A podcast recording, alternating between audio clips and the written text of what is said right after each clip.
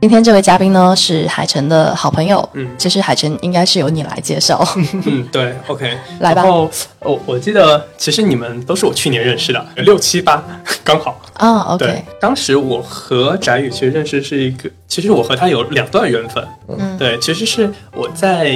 呃一九年、二零年，当时我还在做一个课程的时候，我就会一直想要找一个比石墨文档更好的东西去整理我所有的知识。OK，嗯，因为当时石墨就是一大就会卡，对，然后而且就说我会发现长久的不更新。当时就有人跟我提到过一本册子，哦。但是当时我并不知道那个东西是翟宇做的，我其实是跟翟宇聊聊完天儿的时候，我才知道那个东西是他做的。哦，这样，对对，然后就应该是当时迦南跟我们拉群的时候才意识到，哦，这个东西是你做的。啊，然后后来就一九年过去了，然后这件事情就过了，就像就有点像米索加了我，我没有通过，然后就 就过了一样。对，然后是在去年的年中的时候，嗯，其实其实就是很有意思，就是我们中间有一个朋友叫做迦南，然后他把我介绍给小白。然后他也把我介绍给翟宇，对、哦对，OK，所以你们迦南是一个很重要的人。然后呢，这个时候，当时我是呃因为我一直，我因为我之前尝试过各种流派的冥想，嗯，就是比如像呃内观，呃正念，然后以及就是说偏佛教的，比如像玉佛寺，上海的玉佛寺，我之前在里面练过三天，但是我会观察到，我一直都没有上道。嗯，没有上到那个点，就是在于可能因为我比较轴，我不能接受那种特别特别，在我看来叫做非常模糊或者迷幻的概念。嗯，那这个时候说服不了我自己。然后他们中间的一些修炼方法也会给我感觉佛里佛系的。嗯，对，因为嗯、呃在这里我可能去呃用一个例子，就是曾经我信天主教，但是我会去质疑这个东西是怎么回事，所以我就会去翻就是教会法的法典。那你可以理解我在面对嗯冥想时候，我会面对同样的问题。那后来我是在很偶然的情况下，就是看到了翟宇的这本书。谁推给你的？嗯，我这件事情好问题，我可能得翻一下聊天记录。嗯但我印象里面，呃，要不就是迦南推给了我这本书，说这个写的作者很牛逼，或者就是说是我因为看了这本书，觉得真的很好，然后我可能发在了朋友圈，然后迦南看到了，然后把你推给了我。啊，对，是后者。我啊，后者是吗？OK，对，那就相当于我就是一开始作为一个安利粉，然后这样就嗯，当时看了本书，那那本书会让我感觉惊为天人。嗯，就是其实宅宇呃会的两个技能，嗯、是我最近可以说是从去年到现在我最想点的技能。第一个是信息是怎么传播，然后影响到我们脑子的。嗯，然后第二件事情就是我们怎么去改变我们的脑子。嗯，对，这两件事情，呃，映照在我自己身上，就是呃，因为我把呃，在我脑子里面那套天主教的神学体系或者信仰体系拆了以后，我一直自己没有办法再建了。嗯，就相当于我现在住在一个茅草棚子里面，我尝试想用这套方法去建。然后当时我就跟翟宇聊，我那次是和翟宇，我记得我们一开始打算吃个中饭，然后等我们结束聊天的时候，大概是十点钟左右。是对，就10个小时我们聊天非常开心。我们从就是从冥想，然后到人际关系，包括到最后去做的偏投资或者套利，我们就整整聊了就是差不多十个小时。然后后来我们就就是一发不可收拾，就各种聊。对，然后就是包括就是他当时因为做这个生意，所以就我就成为他的早期用户，然后各种听课，大概就是这样子。然后提了很多很有挑战性的问题。嗯，哦对，因为我当时我也很轴，我是尝试要去就是建我自己的房子，这时候我就在问朋友，你有这块砖吗？对，嗯，他就他就烧了很多砖给我。那要不就让嘉宾现在正式开始自我介绍一下。好的，嗯嗯、大家好，我是翟宇，嗯、非常高兴收到你们邀请哈。然后我觉得海城已经介绍的非常全面了，我甚至觉得之后我会沿用他的介绍，我觉得比我自己介绍好。对我做了呃，我做了两个生意，第一个叫一本册子，是帮人写呃，去给人一个工具去写一些中短篇的小书，呃，也就是结构化的知识。所以刚开始想做的是帮助这种啊、因为我们都知道出版社的出书的流程很长嘛，所以当时在想说，一来如果能让每个人的这种呃，也不能算碎片，就是在碎片和几百页的书之间的这种专题的小知识更容易被产出，而且更容易被网上去传播的话，那是这个事情可以就是让这一类的知识，各种各样专题的知识啊、去得到更好的传播。嗯啊、那么呃，所以我们就可以在微信传播呀，可以被搜索引擎搜得到，是这样一个生意。那这个生意现在还在跑啊、但是没有做大，当然有很多的产品的原因，我觉得。就啊不用在这块儿细说了。然后第二个生意呢是做呃刚才海城介绍到是做冥想，啊、我相当于做了一个流派叫心念冥想，啊、那但说是流派呢，其实它更有点像把这个它更它它应该说心念冥想是一个帮助人去从一个不好的一个心理状态，去通过一些练习的方法，去达到开心、平和和高效的一个所谓的活在当下的这么一个呃心理状态啊、那么这一类的练法，其实历史上有很多，对吧？禅啊，包括今天我今天我们都听到的一些呃各式各样的冥想流派。那我们的特点是我们的整个解释体系是完全基于神经科学的，嗯，所以从某种角度来讲呢，我们也不太应该算是一个所谓的流派。就像健身之前它有更多的流派，但是呢，在科学健身出来以后呢，其实它更强调的是你这个这么练，你现在是什么状态，练完了会有什么样的肌肉效果，然后它就可以更具体的解释一个一个的动作。所以我们做的事儿有点像把呃从某种角度吧，把这个冥想和禅去啊、去科学化，所以形成一个每个人都可以用的自助的让自己状态变好的一个心灵的修行方法。那顺带你现在在做的这两件事，我们就以后者为例吧。就是呃，我还蛮好奇的，因为在之前有了解到你呃整一个的很学霸的经历，我想知道就是你你怎么就会想着说要去做冥想这件事情？然后他他是因为什么原因或者是故事让你说你要走上冥想创业这条路？对，嗯，那这个最早要从学冥想开始嘛。嗯，就我当时在斯坦福上学，因为出国嘛，你本身就要处理很多的信息。对，然后我又管很多事儿，我管一个社团，然后同时要这个文化的冲击，学英文，然后找工作，就是乱七八糟各种的事儿。所以，呃，事儿多了你就容易乱，乱就容易焦虑，所以那时候很焦虑。我有一个哥们儿呢，他的状态非常的好，也美国人，我就问他，就是说他怎么管理自己，因为他的事情也很多。嗯，然后他就说他练冥想。嗯，然后那时候我对冥想就是认知不太深哈，然后因为那时候国内也就是知道这个的也不太多，我们会想说什么打坐呀什么的，反正就听着挺玄的。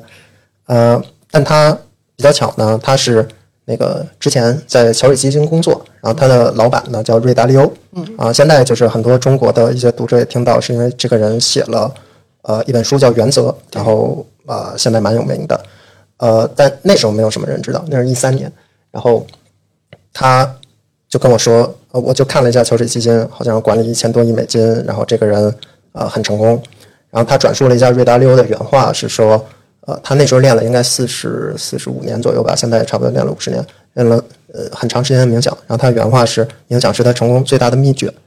所以呢，我朋友就跟我转述了这个话，所以我就好奇心很强嘛，嗯，就是因为在我看来，那不就是干坐着嘛，对吧？那么跟焦虑和这个好像成功为什么会有这么一个关系呢？但但既然就我我朋友是一个我觉得很聪明的人，我就愿意信他，那我就去呃去去尝试了一下，对，是这样一个开始。那么怎么转变到开始教冥想呢？一来是自己练完了，我记得练到第三天的时候，就我的焦虑就可以很明显的感觉到有这种被清空的感觉。因为当人焦虑的时候，你其实是比如说看天也不是天，天进不了你的眼，就它能进它能进你的眼，但是进不了你的心，你不会感受到这种外界的美好。当我练到第三天的时候，就你会觉得，哎，这个草怎么这么绿？这个天怎么这么蓝？就脑子不再不断的去转这些有的没的的这这些事的。然后当时就觉得，哎，不对，这这玩意儿肯定是有点什么作用，虽然不知道是什么作用。是对，那当然在在之后呢，这个过程中会有很多，就是今天我们听到的一些冥想的好处了，让我更专注啊，啊、让我这个思维更有条理啊。但我觉得更重要的是，可能就是创业的时候，因为吃了很多苦嘛，那在这时候就是你其实比较能很好的调整自己的心态的，因为当你比较稳的，就当你在最下面，不管上面怎么有各种的成功失败，但你最下面是相应更容易平静的，那这种感觉我很好。然后所以所以我就开始教，刚开始就是教一些赞佛朋友，那时候在一六年啊，然后后来就是有媒体知道这个事儿，然后就开始找我，所以我是算我觉得应该是中国比较早的在呃网上去传播冥想的呃这么一个人。当当当然就是说也写了书嘛，这是为什么怎么认识的海城是这么一个背景。那当然就说在教的过程中呢，发现哎有很多的问题，你其实用传统是很难解决的。是对，呃，就就不论是用当时我学的叫超越冥想，用什么这个什么超越意识啊、神意识啊，或者你用比如说一些简单的说法说，呃，这个不评判呀、呃，觉察呀，嗯，呃对，呃，就就就像刚才海城说的很清楚，就是说有各种流派，但他的说的过于抽象，然后就导致大家比较难难 get 到。然后我当时就在想说，OK，啊、有没有可能去优化这个体系？那么，那当然，当然，我确实比较轴了。我就在想，那什么是可信的呢？那我一想，不论你怎么想，本质上还是人大脑的活动嘛。那么，应该这个神经科学和脑科学应该是有一些呃一些启发的。所以我花了一年半吧，其实陆陆续续到现在就是连研究在教一年多两年的时间，就去看神经科学的近差不多二三十年的理论。然后这个理论里头有很多很有意思的东西。然后，所以我相当于是一边在教教了很多人。一边呢，那这些人会有很多问题和反馈。一方面我自己又很懂冥想，我的感觉很好；另外一方面呢，嗯，我又做了就是很少有冥想老师去做这个科科学研究嘛，我看了很多最新的 paper 是啊，那最后把这些哗融合起来，就形成了这么一道新的体系，所以就就到今天。其实我我很想问，一开始的那最早最早的那个动机啊，对，嗯，因为有些人他们更多是体验派的，就虽然这个东西我也我也不很懂，但是我感受了一下，我觉得啊、我我自己感觉主观感受是很好的，对的，我就能继续。但有的人就类似海强这样，对。他是需要追根究底，如果这个东西你没有办法说服我，在逻辑上说服我，我就没有办法开始。对，那这种更多是因为哎刚好你也是这样的人，嗯，所以你必须要去寻找一个解释，还是说、呃你更多是在那个教学的这个过程中，你会发现有些问题回答不了，嗯，你才去做这个研究。嗯，呃，初心的话是这样，呃，我自己的话，因为我自己的感受就很好，所以用传统的其实就够了。嗯，但当你很懂的时候，其实你自己就很明白这个东西能解决很多人的很多问题啊，焦虑也好啊，呃，一些其他的一些呃人需要自我梳理啊，或者所谓的得到解脱啊这些问题，我就你就知道这是解决最快的路径，但但你可能说不清楚。但我自己呢，又把自己去解决了，所以其实呃，我觉得最早的一个初心还是一个，我觉得有点像利他心吧，就是你就觉得这么说有点臭屁，其实但多少就有点那种这个所谓的这个这个这个这个有点普度众生的感觉。用商业的说法呢，就是你看到了一个比较大的一个问题需要解决，因为你看到有很多人因为今天信息太多了或者怎么样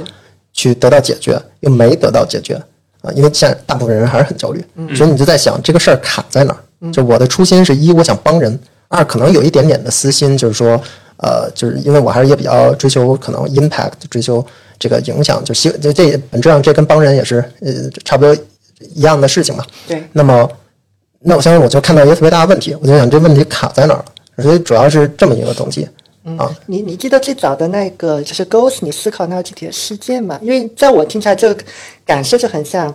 我体验过一个好东西。对的那不管是从我普度众生的角度，还是说商业化角度，我要去营销它，嗯我都要嗯就把它卖给别人嘛。但卖的过程中，你会发现，有的你说服不了。对的那一定是遇到那个你说服不了的人，那个事件才会勾起你的这个思考。嗯，当时那个具体的事件是什么？你还能回想起来吗？因为因为是这样，这个就有点像，就当你去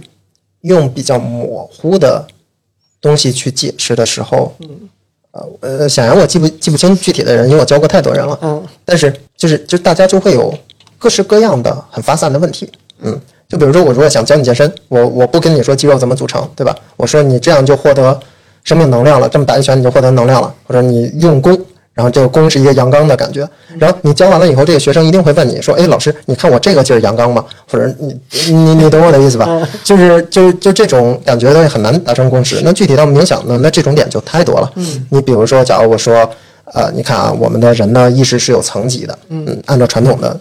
这个这个我最早学的超级冥想那一套，说我们刚开始呢，普通的时候是一个就是普通意识，然后之后超越意识，然后之后好像是比如说神意识，是那大家自然问一个事儿说，那我怎么知道是什么意识？对，对吧？那传统的也有描述说这些意识特点是什么，但是呢，那大家又会问说，哎，比如说你练习的时候，你可能能达到这这个状态，那我就达到了。那达到了呢，你可能过会儿你忙会儿别的，它又是别的状态，那这个你要不要达到？你要不要达到这种什么特高级的这个意识？你人要，或者说的再大白话点儿，你人要安静，要放空。我是不是每次都要放空？嗯，那有的人就说是，有的人就说不是，是那我也得回答呀，对吧？那因为放空又特别的难去追求，那这些问题你其实没有一个背后的一个理论基础，它就特别难的回答对。就但这要不要就是要不要放空？要不要放空？要不要包括冥想，还有就是贪爱，哎，对，你要不要放下？你要不要放下自己一切的这个欲望？嗯你这就包括我不评判，那你一定一定会，你就会问出一个问题，说 OK，那我都放下，那我图个啥？那不就出家了吗对？那难道我就要让我的学生出家吗？就这些问题呢，它重点其实不是一个是和否，是为什么是和为什么否，以及在什么场景下该是是，什么场景下该是否。那这些问题就是我不断的想这些问题，不断地难以回答，我就发现说不对，这肯定是有些底层的东西出了问题。对，啊，听听起来好像是有两类信息，一类是因为有些概念它并没有界定的很清楚，就导致大家没有办法去做分类，是像那个类似意识层级，是的我我现在是在神级还是在还是在普通层级，我没有办法去做一个对号入座的这样一个动作。然后还有一类好像很多就是预设条件的，就是 if 我达到怎么怎么样，then 我就可以去做这样的一个动作，就是它的很多条件不清楚，所以就会导致说。定义也不清楚。对，对我我我什么时候该放空，对吧？如果你告诉我那个 A 条件下我应该应该放空，B 条件下可以不放空，但好像没有这样一个解释。小白的总结特别到位，就是两类问题，一个是是什么，对吧？你你不论说觉察也好，你说一个什么超越意识也好，它是什么？它它到底发生了什么？嗯，呃，那如果专光凭感觉就很难定义清楚。对然后第二个呢是为什么？我如果比如说我要修炼觉察，我要修炼什么超越认知是啊，我要不评判，我为什么要不评判啊？我我应该放下自己的欲望，我们为什么要放下自己的欲望？因为如果不加为什么的去信说哦，我要放下，我要断舍离，那我断到什么程度？嗯，对吧？因为这些，当我练的时候，我其实不用解答这些问题，对吧？因为我自己就是说，哦，断的差不多就得了，嗯，对吧？但是你如果在教很多人的时候，很多人真的会问这个问题，而且你如果不去回答的话，他真的就断这断断就 就就就就全断了，嗯，对不对？对，这个就是今天呃，就冥想领领域就是就很有意思的一个点，因为你真的会对别人的一些选择去去呃造成一些影响的，嗯，所以就就就需要很谨慎。哦，因为因为我我就如果联想联想着那个，比如说跟那个人格类型这些相关的知识，你去做下结合的话，我就大概能够猜想那个人的画像。他大概面面对的就是类似于我们这种很轴的、嗯。很爱追根溯源的人，因为有的人其实是不需要的，是的，就只要他更多是一些偏向于情感导向的人，就是你这个老师，我整个风格主要是喜欢的，是的。试了一下，我觉得不恶心，然后感觉还可以，我就能按照你的做，然后做着做着，你就会觉得感觉还不错嘛。对的。但就会有人就不行，你一一定要告诉我这个整个逻辑是 对的。怎样的。如果你这个逻辑里面有一个有一个那个闭环，我过不去，这个事我就没有办法开始。对，小白总结的就特别好，所以呢呃，而且而但这两个其实不矛盾，嗯。就是你的可以理论很清晰，但是你的态度又很亲切，嗯，比如说今天我的点是我的理论很清晰，嗯，但我的人呢还是有点刚，所以所以就是我的人还做不到像，比如有一些呃这个身心灵，比如大师啊或者怎么样，他的这种说，哎呀，比如说你一切就摸摸头是不是？要乖，摸摸头。要最重要的是要发现自己，最重要是爱自己，对吧？可能就是说他也说了跟，其实也跟没说一样，但是他的这种给你关爱的这种感觉是很好的。明白但是本质上这两个其实不矛盾，所以我其实也尝试把我自己变得啊、更更更温柔温柔温柔一点吧。对，嗯，这块儿就是我还有一个朋友，下次我也介绍你们认识，叫 Richard。嗯，他就是他本身是做偏阿德勒心理学的，嗯他是看问题看得非常明白，但是他会在跟人交互的时候，会让你感觉到他非常友好，嗯，为你考虑，对哎，很有意思。对的，嗯，哎，那我我听下来感觉好像是你在用一套很理性的东西去做，很去做一个可能大家捉摸不透的，对对，甚至有些身心灵的东西。是的，嗯，我就是这个点有点违背，可能不光是我，还有大众的一些直觉了。嗯那那你在面对这么多需要你拿理性去解答和思考的问题的时候，你是怎么去抽出一套你自己的方法，或者说形成你自己的教学体系，然后再去传，就是传授给其他人他的第一章是从神经 神经元的构造开始 啊？对对对啊，那个就对我来说就非常 work。对，哦其实本本质上最底层是科学方法论嘛，就是科学的意思是说，首先就是我们基于观察的东西、可观察的东西，我们又能不断的重复，就是它一个理论能解释的现象，又可以不断的重复，那我们可以暂时认为它是真的对，直到有一天有新的一些现象或者什么去否认了这个事情，对吧？这就像爱因斯坦出来之前，牛顿力学就夸就解释了，通过一套公式 almost 解解释了所有事儿。然后呢，但是呢，爱因斯坦出来说，哎，这这几个事儿你不能解释，但是用我这一套更能解释。对那大家就觉得好，还是爱因斯坦说的对。但但当然就是牛顿说的也不是不对，对吧？他就是在另外这相应更小的一些场景，呃，说的对。其实所以这个就本质上任何学科的一个演变路径嘛。那对于我来讲呢，那当时我面临的是一个过于玄的一套东西，就比如说超越意识、什么觉察，它的它的问题是首先就是说太抽象，所以大家不能定义。所以我我我刚开始去找的是说什么都是可信的。那当然找的第一个点就是，无论你是什么样的感觉，那由于人脑是神经网络去组成的，对吧？对。那它的活动至少是一个我可信的一个东西。也就是说，那假如说有一些实验说人这么想的时候，大概他会这么活动；那么想的时候会那么活动，这个东西是可信的。所以我相当于这是我的最基础。说 OK，我们目前看到的规律都有哪些条？然后呢，那由于这个，那冥想的很多感觉又是大家都知道的，比如说你的网，你冥想完了，确实有一种放空的感觉。那放空呢，跟这种怎么去结合？嗯所以它要有一个自己的梳理和结合过程，同时还要再去教学。那教学的时候，学生会问很多问题嘛，像海城之前就问了特别多的问题，然后那你在尝试回答这些问题，你还要去跟你最底层的呃所谓的第一性原理吧，就是最底层的类似公理性的假设，看它能不能解释。你这样的不断迭代，基本就会就自然而然的会形成一套完整的一个体系。那当然，就这个时间花了很长，时间花了可能一年多，但这个整个过程其实就是跟那个科学调研的方法是一样的。对那当然，海城看的时候还是我还是蛮初期的，嗯对，包括后后面其实迭代很多，所以那时候写的就非常的硬核，嗯，就上来我先告诉你人的、人的人的人脑是怎么亮的，对吧？人的那个通电是怎么回事？现在我已经不讲那么 hardcore 了，嗯嗯，那所以现在你就是听起来好像你不再用一种很刚硬的方式去讲述，那你现在的方式是什么？温柔吗？呃，如果你说的刚硬和温柔是指温柔更好接受的话，是的，呃，就是因为很多事情其实，嗯、没有那么的就不需要一定要解释的那么硬嘛，嗯，对吧？就像，比呃，就像比如说，我可以说，呃，我可以说。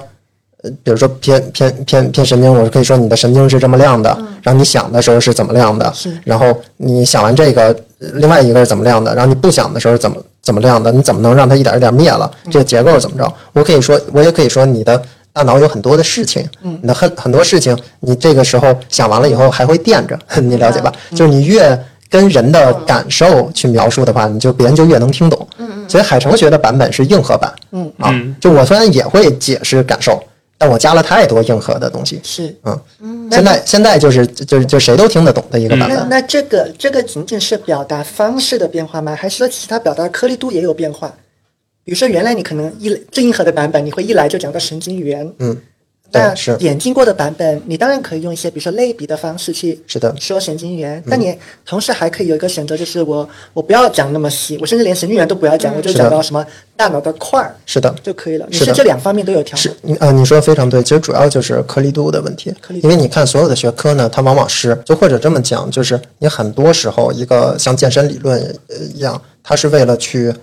解决一个问题，对吧？你只要你的理论最后帮助人解决了这个问题就够了。嗯，那么我可以解决到说，你这么收缩的话，人的肌肉就会不断的，比如说撕裂，撕裂在恢复的过程中，它会增粗，你的力量就更强了。这个其实够了。但你也可以说的再具体点，它是怎么撕裂的？它的比如说这个细胞是怎么破的？破裂以后，呃，这个这个呃呃蛋白质啊什么的怎么合成的，导致它变得更强？是但是这一些是更底层的。很多时候，人们为了修复它的问题，只需要知道就自己能掌握的那一层就够了啊。所以我现在就相当于把很多下面的一些呃东西就就藏住了，因为没有必要。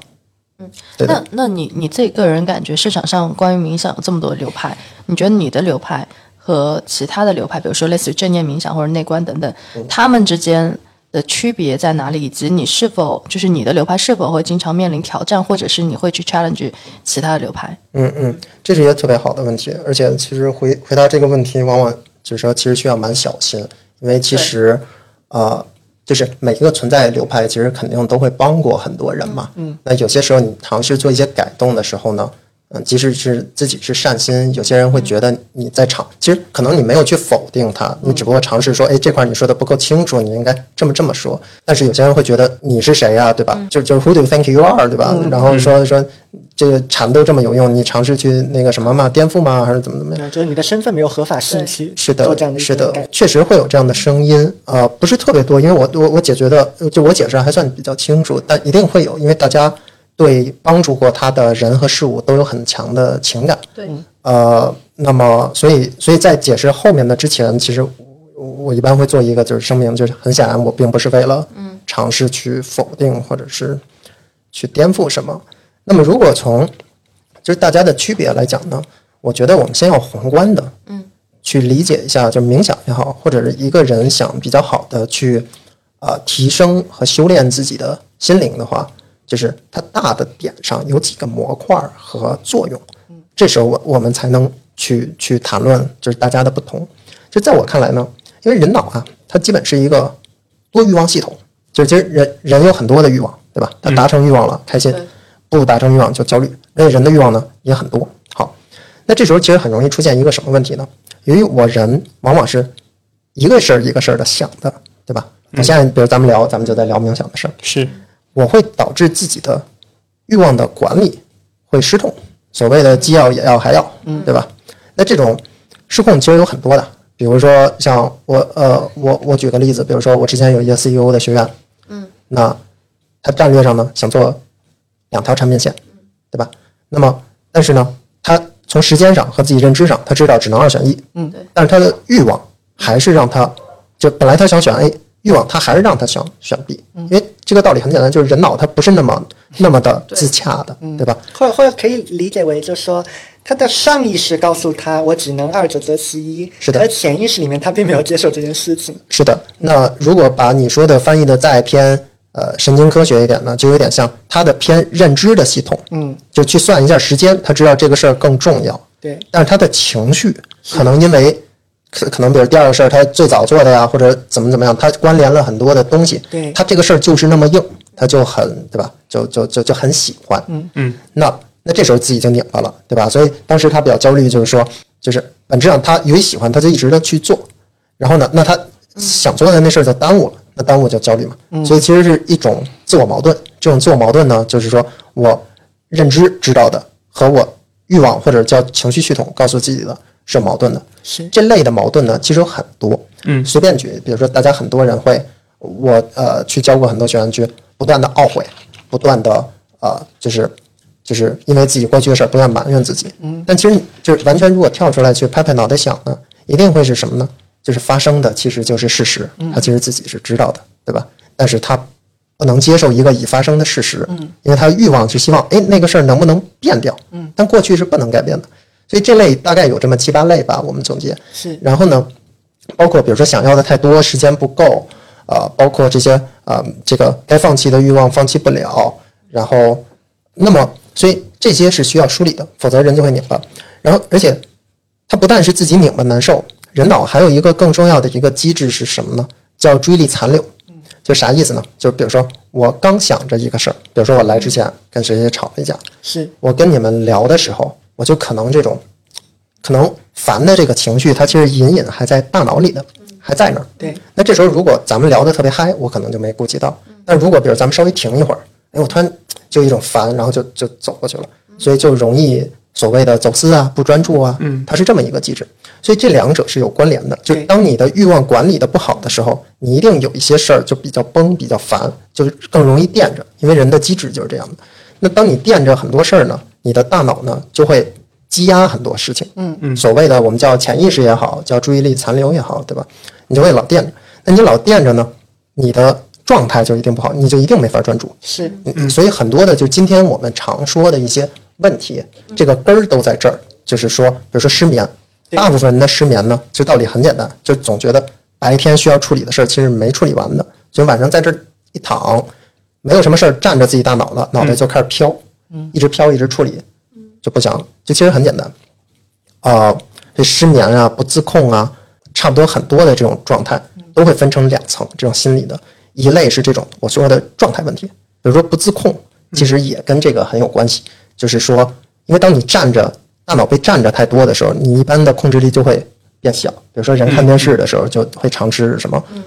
吃零食啊什么的，对。其实这这是人的一些机制。OK，所以这是我们对问题的描述啊。好，那么怎么去解决这个问题呢？一般来讲呢，要有这么几个步骤。第一个步骤呢，就是清空这个注意力残留，就是当你垫着的东西太多了，我让你不想，这个是冥想最基本的。对对，也就是所谓的定，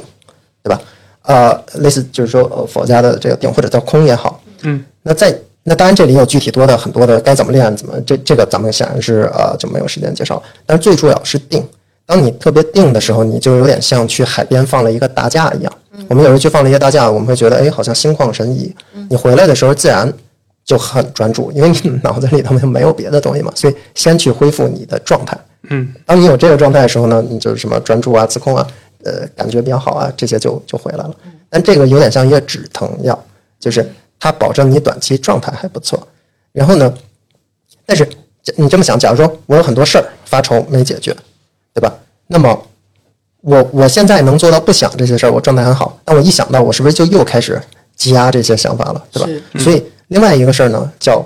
欲望管理，就是我刚才说的。那这个的作用是什么呢？这个作用是，人要想管理自己的欲望，他最好先抽出来，因为人往是往往是沉浸在一个欲望中，然后去想说，哎呀，这个怎么得不到，怎么得不到，或者比如说沉浸在自己过去的懊悔中，哎呀，我当时为什么这么做，为什么这么做？你只有一一旦抽出来，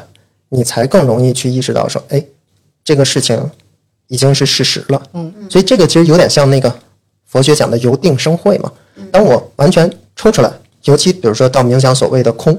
空是一种最深刻的安定，你就一下觉得，哎，我其实，在空的那个情况下，你其实觉得自己什么都没有。嗯，那当你没有的时候，你突然意识到，哎，那好像我这个特别想要的东西没有也挺好，因为我现在什么都没有的时候，它好像也挺好。嗯嗯，对吧？这种感知是让人更高一个层面的，高一个层面，我至少觉得说，哎，你这个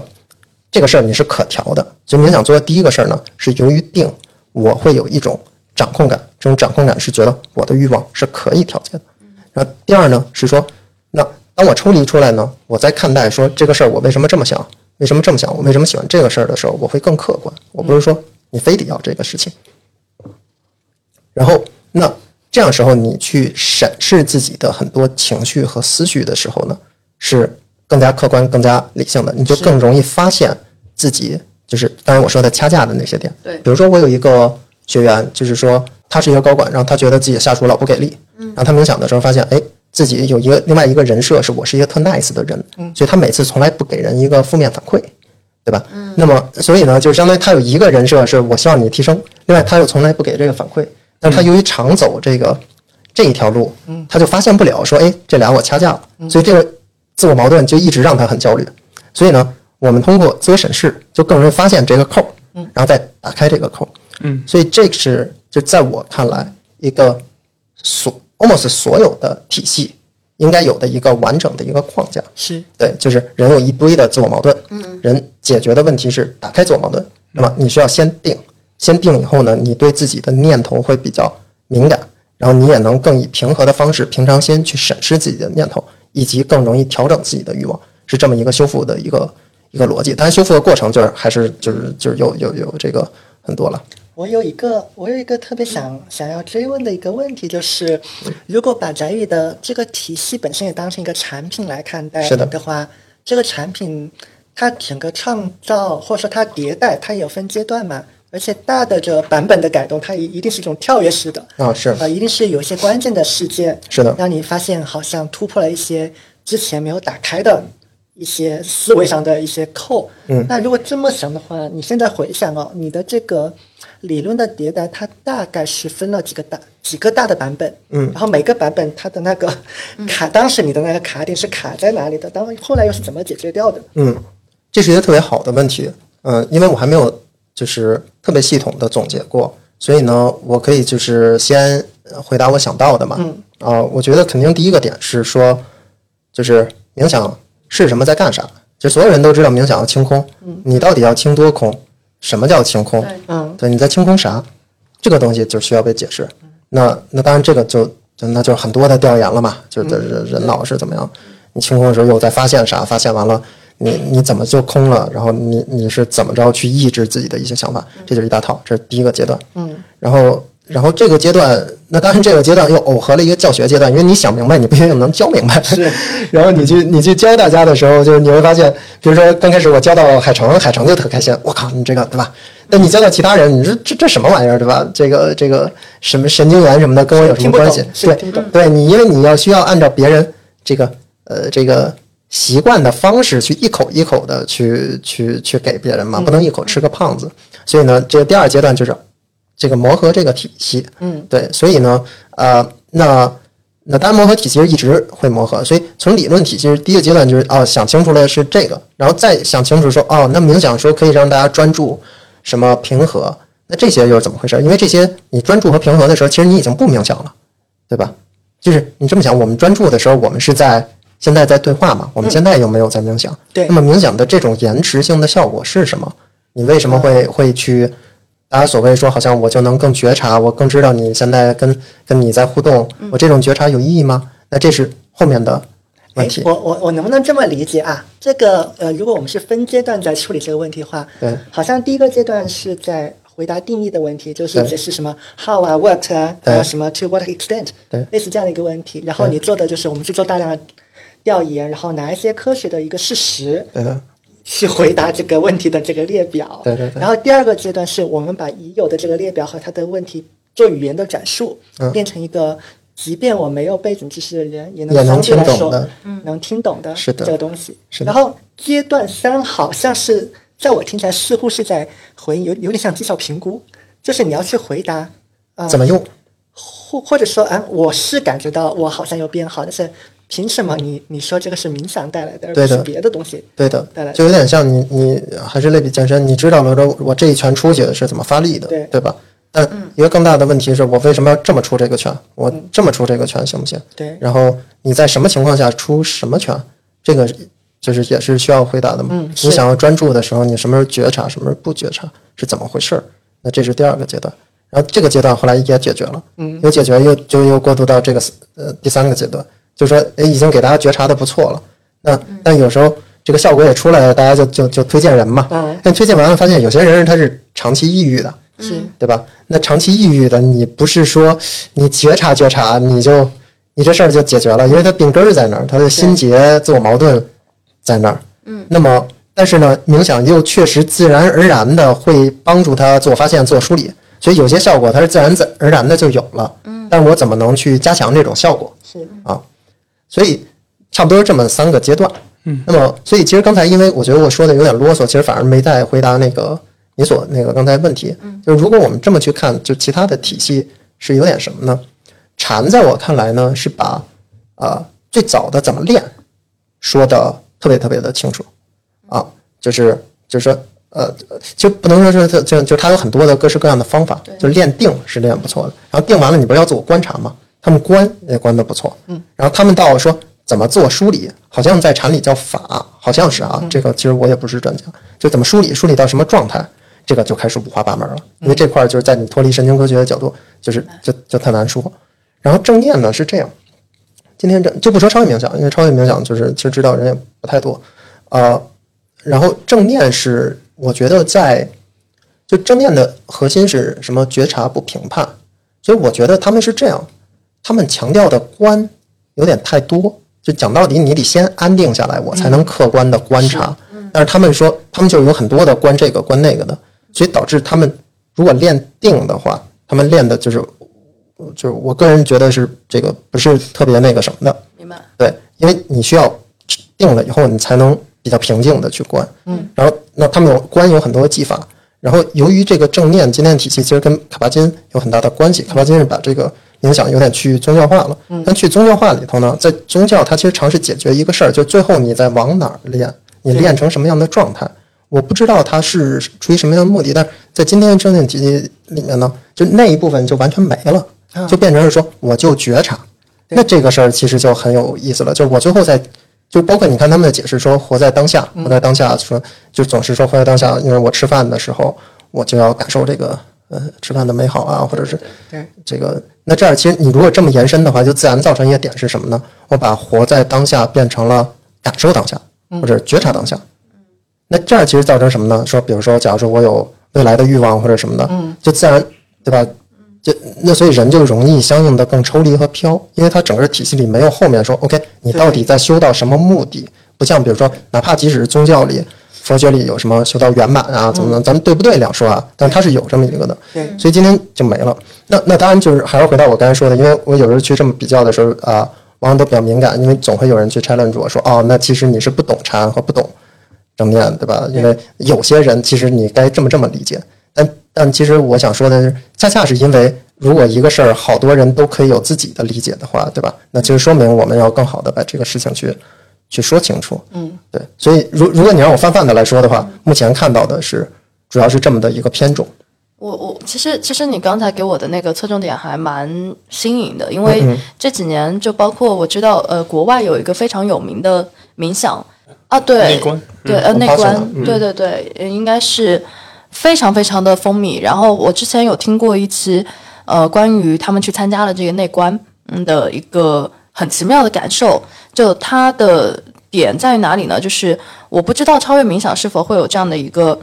就是这么夸张的感受啊！但是，呃，我问过且问过身边朋友参加过的那个参加过那个内观的朋友都说，当你进入到那个状态的冥想的时候，你身体会有一股电流在那边是呃是游走我。练过两次，对然后被又是一个清华的生物学搞生化的朋友们跟我说，那个东西就是嗯因为你整个人就是没有特别多的干扰，你的皮肤上。哦，所以他的那个感官，我理解为他被无限放大了，是吗？所以你你有更强的一个意志。人的注意力是这样的，人注意力是一个层级的一个过滤系统。嗯，就是说，咱俩说话的时候，并不是说我的什么内脏啊，我的皮肤就不给我发信号了，而是而是就是它的信号，由于被我的视觉、被我脑子里、呃关于米索的概念什么完全的，就我完全注意力到这儿，其他的就一层一层的去关。所以我，你你你了解我意思吗？但我们可以做一个小实践啊。现在我们拿出五秒钟，你们也不想我，我也不想你，你就突然的去把注意力移到自己的手指尖，五秒。你有没有能发现，就是你是能感觉到手指尖就是有一点那种类似麻麻的这种感觉的，就有跳动，嗯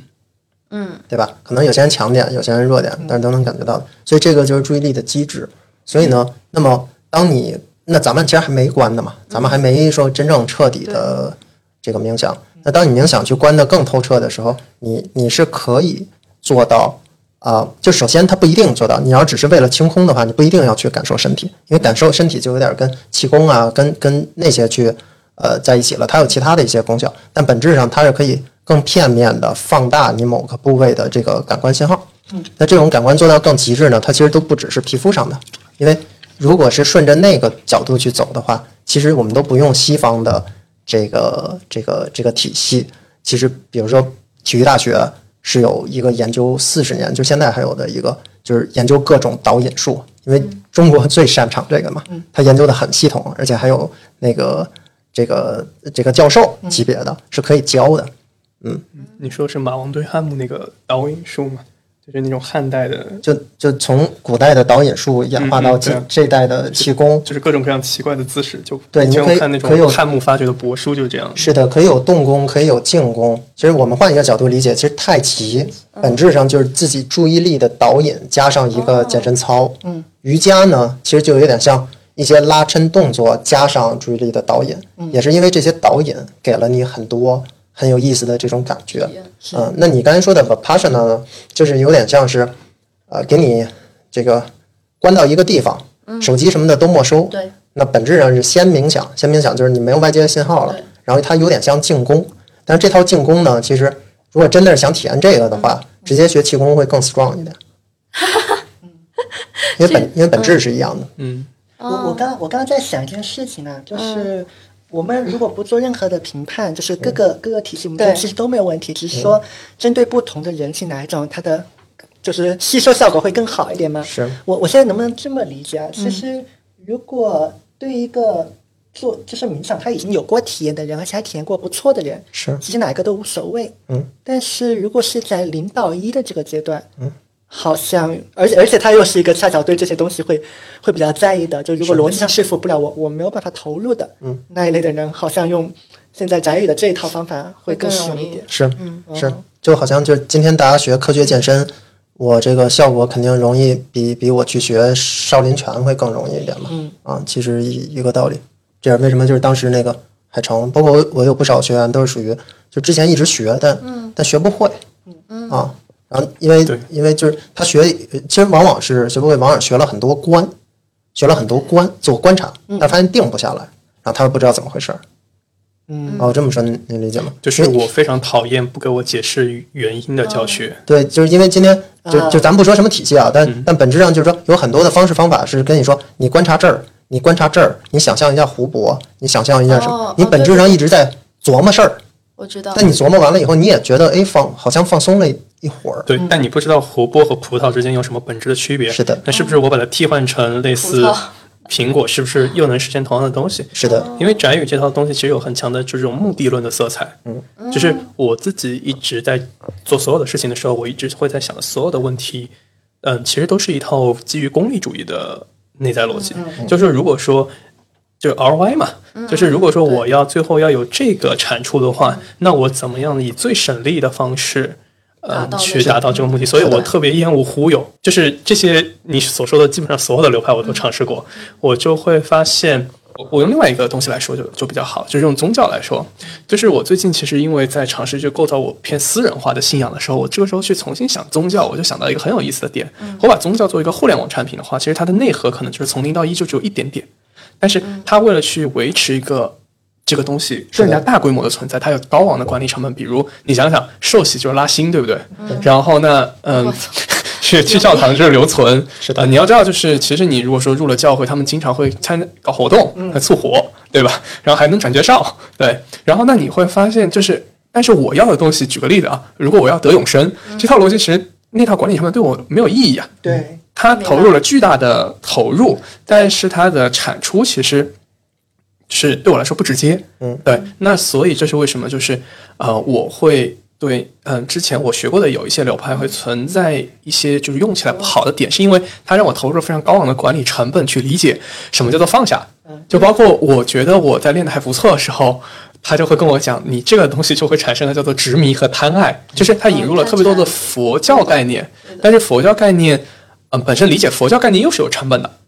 对，就就有点像你为了理解得永生，这时候我现在给你从亚伯拉罕开始讲起，对，那你这个时候就管理成本就非常高，是。嗯然后所以我我刚才想到一个比较典型的场景，好像是，甚至我我还没有开始，我还没有到那个状态，我逻辑上已经能够理解，我要先定下来，我才能关。可是现在我的困扰就是我关不好，因为我定不下来，这个该怎么办？那如果你再给我一些东西去解释，好像似乎无助于我解决这个问题，因为我我的问题就是我已经在关了，但是我我就是嗯，就是我的很有很多干扰啊，我我我就是觉得我定力不行啊，那那怎么办？啊对就是帮我解决这个问题啊、这是我感觉就是东方东方的，就是尤其跟身体相关的时候的，就是我一直在看一些包括就是古代文献的时候，唉包包括兵书的时候都有都非常讨厌，有点绕是吗？不是绕，他说的东西非常的不具体，呃，对对对对，就是对那种虚，对对对就是，你得悟嘛。对，你可以理解为就像兵书一样，我唯一一本看到特别特别具体的就是戚继光的书，嗯，他会直接会讲到，就是这把长矛应该有多长，为什么它应该要这么长，为什么这些步兵要走三步放一枪，但是其他的东西就是就是《孙子兵法》，它是一个偏哲学的书，另算哈。但是你看，就是类似像，嗯、李靖的问答，然后包括呃，尤其是宋朝宋朝的兵书，你就会感觉就是大家在讲个啥玩意儿。嗯，对，那嗯，你可以理解为这套逻辑非常像什么呢？就是我从小到大最大的短板其实是叫做健美操，那是我人生的噩梦。就是因为你在做的时候，你的那些老师就告诉你要高一点，嗯高多少？对，对，高多少？高多少角度？然后就会就是我就会感觉我像个傻子，所以最后我只能在最中间那个做，就是前后左右必须都得有人，我才能去模仿他们的动作，否则我记不住。对，是的。所以刚才海城明白。嗯提到宗教啊、那这里其实就很有意思，就是说当像今天我比较了解意识了，然后我自己做了一套呃这种叫修行体系也好，叫疗愈体系也好。然然后你去看待很多的事情，或者一些像海城说的类似的产品，嗯，你就会呃更加去解构它吧。比如说，你看宗教其实很很好玩。就首先，其实每个宗教都有冥想，这个可能很多人不知道。嗯就每个宗教底层都有冥想，所以因为道理很简单嘛，就是说，你你不论多烦，你想解脱，你还是得先定下来。是啊，其实就这么个事儿。所以呢，那每个宗教有的宗教是嗯抄经，有的叫行禅，有的是木鱼儿。嗯，呃，我记得在天主还是什么，好像叫默默祷吧。recollection，嗯，我不知道那个怎么翻，因为之前我的那个教父是西班牙人，对对所以我一直不知道他那个中文叫什么。对，那就就首先我我就还得说，我不是宗教的专家，所以我只是这个去解构去看的，所以你都要这这这么个事儿。然后结构要，然后你要有自我梳理。那这种自我梳理呢，你不论是跟教父，还是自我，比如大家小组去讨论，这本质上是在自我梳理的意思就是什么呢？就是我自我俩掐架了，我得有一种方式，我看看自己这个欲望，再看看自己那个欲望，嗯，然后就不断这么念叨的过程中呢，我突然发现，哎，不对，这俩之间我要去做一个取舍嘛。嗯，然后还有一个特重要的一个点呢，其实叫类似终极目标。嗯，这个终极目标其实很有作用。我举个例子啊，比如说，假如说有一个呃兄弟和弟弟，哥哥和弟弟抢一个苹果，呃，抢一个玩具吧。然后哥哥说这玩具我的，弟弟说这玩具他的。然后这时候妈妈进来了，他会怎么说你呢？说，哎，你是哥哥，这个咱们是一家人。然后，然后你看，您把这个让让弟弟，嗯，然后这个这个例子非常的简单，对吧？但其实它的内涵特别深刻，因为你这么想啊，家是一个抽象概念，嗯，家不真实的存在，它是从我这儿有一个妈妈，这儿有一个爸爸，然后去抽象出来的这么一个整体。所以在这个哥哥的脑脑海中呢，我一旦去从我现在本质上，我只是有一个人抢我这个玩具，但我这个玩具这个行为呢，跟我关联的一个高阶概念，它是有关联的。嗯，然后我如果一旦说高阶到说，哎，说这个这个玩意儿，说这个叫啊，这不不能这么讲，不能就是这个加这个 concept，对吧？OK，加这个 concept 我是喜欢的，然后我现在想到加这个 concept，然后这个事儿给我很多的 reward，让让我更开心。然后我这个加这个概念跟下头这个我失去玩具的这个 loss 一比，我就他把它去涵盖了，我就说那行，那这个嗯。给弟弟，是。您您了解吧？这是一个人去从某种角度上消解自我矛盾的一个一个最小的一个 action。嗯，那宗教呢就很有意思，是我我有的时候是我跟弟弟打架，有时候我跟敌人打架。嗯，我就你总有一切要要要去这个要去消解的。是。那你怎么着能够让人说 OK，不论啥事儿你都消解？OK，那这时候假如说我们有个概念叫人，呃，不叫叫神，嗯，你不论今天受多少苦，我们都是神的子民，嗯。是神让你去，就这一生，你不论是最后轮回还是怎么着，对，那你其实从大脑上，你其实就说哦，你就可以把自己很多冲突和矛盾的事儿去弥合掉了。我说 OK，我这儿有一个更大的目标，这个更大的目标可以盖住这些小目标。是是其实它是这样，就是说，呃，我们每个人其实都对于投产比非常的敏感。嗯，其实他尝试在这个天平里面加入了一个，嗯，我可以把它形容一个远期的看涨期权。嗯，它可以让你忽略到当前的所有的损失，因为我自己经历过这个状态。对的，就是呃，因为绝大部分就是我们的听众一般没有过宗教信仰，但其实我觉得，其实每个人其实还有自己内在相信的东西，就就是我接触过的普遍，大家相信。嗯，自己的核心家庭或者说家族，对对，嗯，就你们可以回忆一下你们相信的东西，就是你会发现，其实中国人即使没有宗教所谓的，就是我们说的宗教意义上的信仰，但是其实都普遍很有献身精神。是的就比如像你们的爸妈，其实是会为了你们的上学，去去付牺牲了很多。是的，就是其实这种牺牲精神，其实它就是用一个更加某种程度上更加高阶的概念，然后去弥补。其实你想想，就是说读个书是很贵的，嗯，对，甚至就是说。某种程度上可能不太客气的，很多人打很多年工，可能连爸妈给当时连给的学费都挣不回来。是那你想想，为什么要去做这件其实投产比真的不太合算的一件事情？那就是我现在刚刚想起来，其实他大家是对家或者教育这个概念，对这些东西会有所谓的就是信仰的存在。这个时候，他就会在这上面，我我可以理解为他在这一上的就是我们可以叫做 revenue 的那个部分，嗯，就尝试挂上了一个很高的系数。是这个时候就会导致，也许本身其实是投产一只能产出一点五的玩意儿，但是我们乘上了一个更高的系数，对，那这个时候我们就可以提升它的就是 ROI，、甚至它的 ROI 可以大到可以忽略掉很多的损失嘛，因为 ROI 其实上面其实是一个，你可以理解是个利润，那就是一定有损失，所以就是。嗯，尤其这这件事情我自己有观察到，因为之前我对一神教，就是亚伯拉罕系的宗教会了解的多。就是亚伯拉罕系的宗教的缺点就是说，呃，包容度特别差。嗯，但特别大的优点就是进攻性和忍耐性特别强，因为它有超强的解释能力。嗯基本上你可以理解为，当然那套逻辑其实是个强化循环，就它基本上如果说你进入到那个坑儿，嗯，对，就基本上是不会再跳出来的。对，但是你前提是你已经进了那个啊坑，对就客观上卡点往往就在于那个坑里进不去。啊，对，嗯、但是其实这就是嗯、宗教那套从一到十的，就是就是用户运营了，对，就是你进去了，那这个时候可能会有很多的团契或者校团了。这件事情跟我最近在关注的一个话题是、是有关联的。嗯最近我在看文化论的东西，然后结合那个荣格的原型的这个概念一块看。嗯，就是我们很多深层次的冲突，其实来自于潜意识的很多东西嘛。那是的那这个东西它其实跟文化是有关联的。是对的那放在冥想这件事情上来讲，冥想它其实是一个非常个人的对，体验。是的。所以在西方的，尤其是非常讲个人主义的那一套文化里面，大家是比较容易内化的。对。对。但是嗯，中国的文化其实是不讲个人主义的，嗯，很少讲个人的体验，会讲就集体的融入，嗯，包括它，其实中国是一个很世俗的一个对的。文化，它是要求一些很具体的是的，东西的，所以天然的大家潜意识里面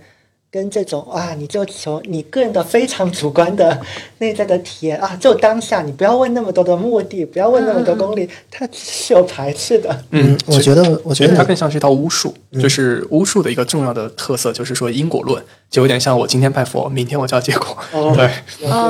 我我觉得你说的这个事儿是这样，就是说，首先呢，嗯，这个不一定是一个东西方的差别，它是一个，因为你这么想，不论是乔布斯学冥想，其实也去的印度，对。然后中国的那这这个这个禅也好，这个这个气功也好，那就更源远流长了，对不对？所以其实，在历史上一直是。就是很明显，就是大家想到 spiritual，想到什么，其实都会认为是一个 Oriental 的一个事儿，是东方的一个事情。是即使在对西方也是这么觉得的。当然，当然这个这个比较大的国家的文化，这是一个就是特别难的事儿哈。但从我的主观感受上，就即使今天的西方，呃，就也是很功利的部分也还是很强的，因为道理很简单，资本主义嘛。嗯啊，那么我觉得你提到的，就确实说今天好像。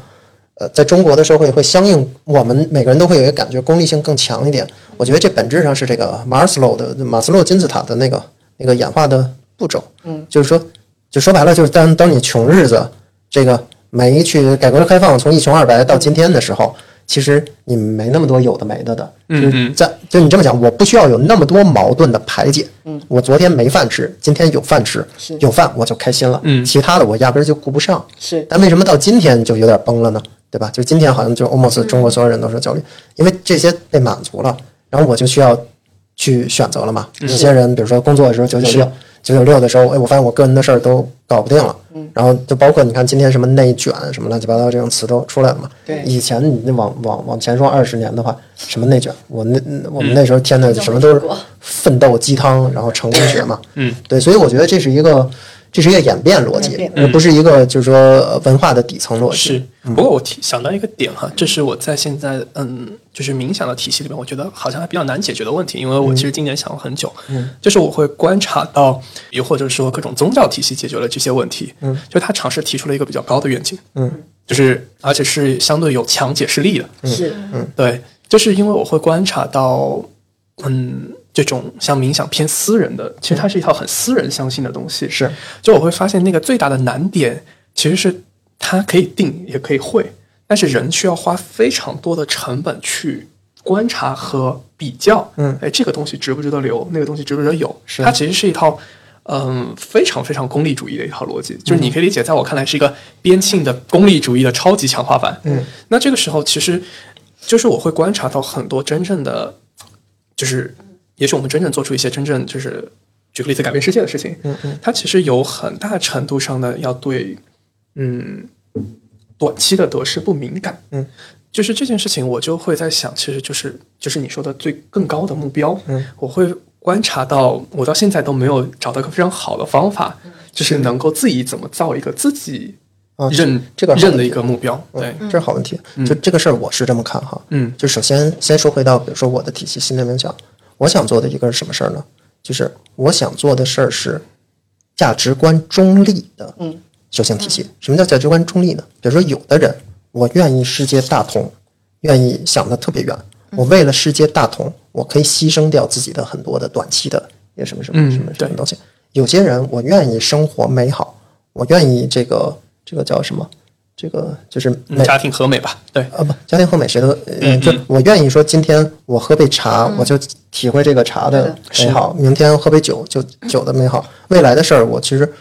不那么计划，活在当下。但是我们，呃呃，这两个都可以活在当下。对，对我有远期的时候，我天天写着选择远期，我也可以，就是我虽然想着远期，但我可以之前每一天每一个步骤的去去完成，我也在活在当下。所以你不论是什么样的人，他应该都有一套体系，就是他可以去去去去去呃这个都服务他们的，嗯，对吧？那么所以这里的更关键点是什么呢？就是你的欲望和欲望之间不要掐架，你把这些掐架都去除了，对吧？那我可以是一个活在远期的人，但我活在远期的人，然后我也意识到，就是说我这个近期的一些，比如说呃一些欲望、一些享受，可能跟我远期的目标去形成了冲突。嗯，比如就科比，科比可以活得很爽，科比每天都活在当下，他就爽，因为他想的就是未来的那个自己。也有可能有些人就是每天喝茶，他也可以很爽。对，所以我想做的是一个就是价值观中立的这么一套体系。嗯啊，那回到你刚才说的呢，那个价值观的那个事儿呢，就是首先它是不太可能会有一个给人定义，比如说长期思考或者是什么的一套通用的标准呢。我觉得是这样，就是它一定不是一个，就是不是一个大家都信的东西，就是否则那就是一神教了嘛。对的，对的，嗯，我想说的点是说，有一套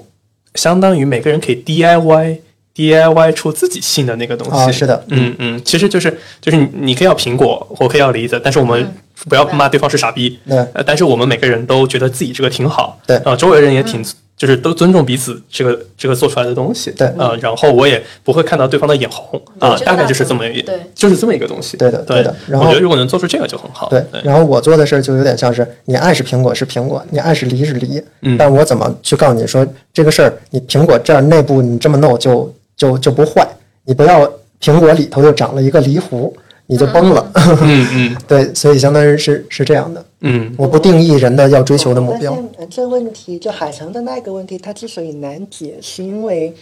那那个东西太主观了，主观到你即便就你找不到那个共识物，比如说像，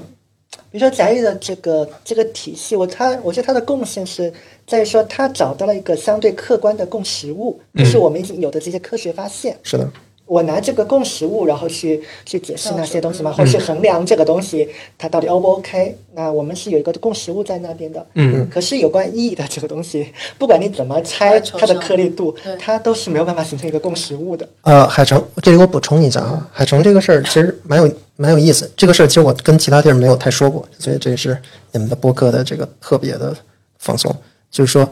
人，比如说人是不是该服务大众，嗯，或者人是不是还是该我就享受每天的吃喝，这个没有共识物，是的。但是演化逻辑是有一个共识物的，就比如说今天不论怎么样，我们的先天欲望，大家都要吃饭，这个是共识。嗯然后从今天目前的研究来看，比较大的可能啊，我是说比较大的可能，它的这个这个人的欲望形成的演化标准是一套类似人工智能的一些方法。其实说白了，就是在这个神经科学里叫 Hebbian，好好像发音叫 Hebbian Hebbian Learning，呃呃，就就是翻译也特简单，就是中国的爱屋及乌。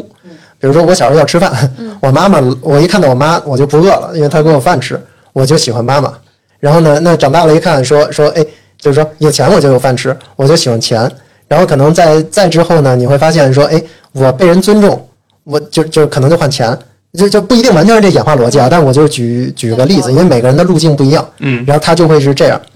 那所以那基本你一看这个基本差不多跟那个这个这个马斯洛金字塔需求金字塔那模型是差不多的，它是混淆了你在整个经济体的不同站位的，说它的你从你的底层欲望一点一点这么演化是怎么演化？在演化的过程中呢，你有时候要砍自己的一些欲望，有时候要加自己的一些欲望。你如果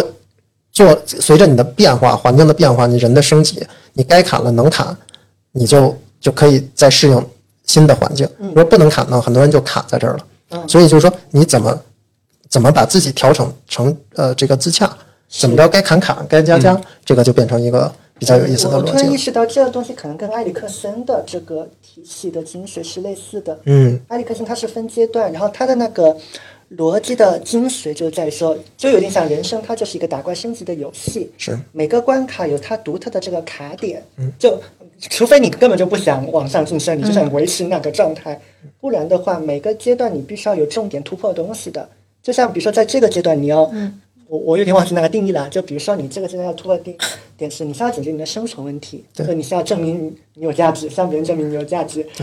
那你可能你的重点是，比如说我赶快发展一个技能，确保它可以换到钱，钱多钱少无所谓，但是要能换得到，能活下来。嗯然后在这个阶段，你就不要说去想什么我要繁殖啊，我要去为更大的这个意义做贡，因为你办不到。嗯你先要把这个关打过了，嗯，然后在下一关才去做。但否则的话，你追求过程中你自己可能就崩了。对的，然后到了下一关，也许可能在这个关卡，你的重点就是说你要去做繁殖，不管是你是要繁殖你的下一代，还是要繁殖你的思想。那那你的那个打怪的重点就不应该再说我应该要再再多赚一万块，还是多赚个五千块，因为那个游戏的重点变了。哎，你你，所以你们说到这儿特别好，因为这个好像之前我介绍都没有，这个恰恰就是瑞达利欧瑞达利欧说的，为什么这是他成功最大的秘诀，就是因为你这个迭代和打怪的这个过程中，你有时候需要的欲望、环境对你的要求、自己需要舍弃的欲望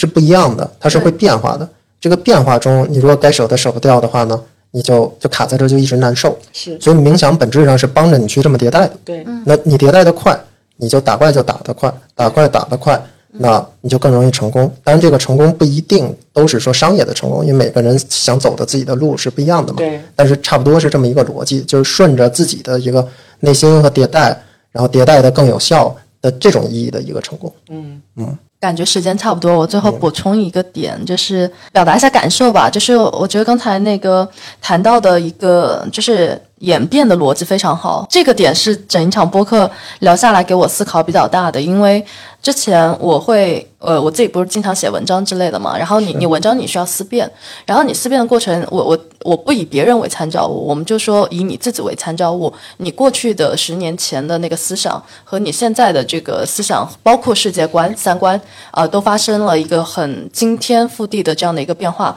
而很多人，我我感觉矛盾的点卡在哪里呢？是在于说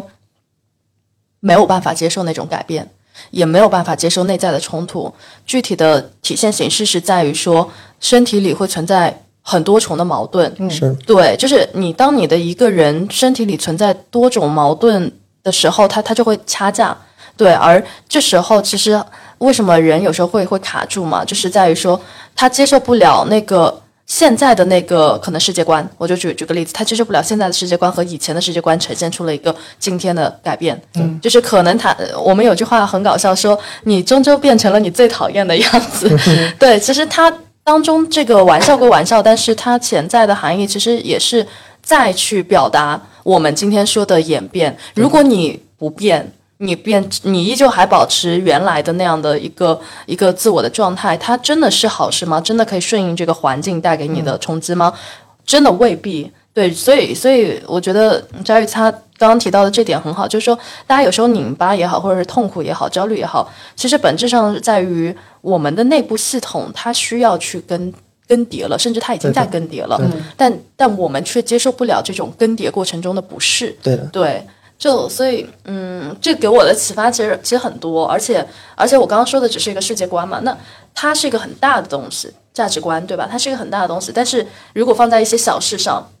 比如说呃呃一些哈，我举个例子，比如说网络上的一些那个言行，就可能你赞同他的观点，你你可能此刻赞赞同他的观点，你再过几年。你你可能就未必了，你包括说最近哎，那个今天不是吴亦凡的瓜爆出来了吗？就我就看到呃有有很多人他就是从那个粉丝的状态，就是一下子就是变成了那个，但是还有一类就变黑了嘛。但还有一类你会发现他们好执着，就是还是一如既往的相信。因为即便我告诉你真相就是在这里，但他为什么不能接受？我当时觉得很奇怪，为什么你不愿意去相信这个东西？是因为一旦你相信了，你就是在否定之前过去的自我是对对对，其实它本质上在和自己在做抗争，倒不是一个对，我觉得这很有意思。是的，所以所以你看，就是很多人在环境特别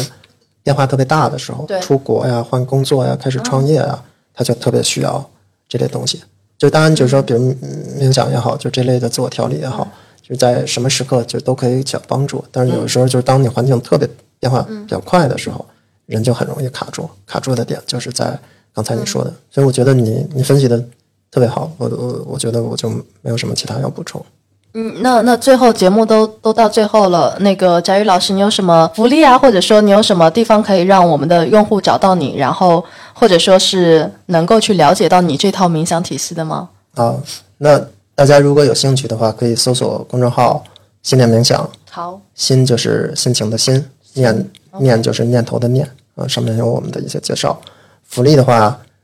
我很 open，你们说了算。如如果如果大家有有兴趣的话，我觉得可以优惠嘛，大家可以到时候那个加我们的那个我们有助教，然后有兴趣的话，可以每个人给这个一百元的优惠，只要提醒你们是从空无一物过来的就可以。好的重复一下啊，公众号“心念冥想 ”，OK。如果有朋友想要了解的话，也可以去呃，也可以在评论区去回复。然后也很感谢今天翟宇老师抽出宝贵的时间来跟我们讲这么有意思的，就另一个角度来讲这么有意思的冥想。对，所以非常感谢。谢谢。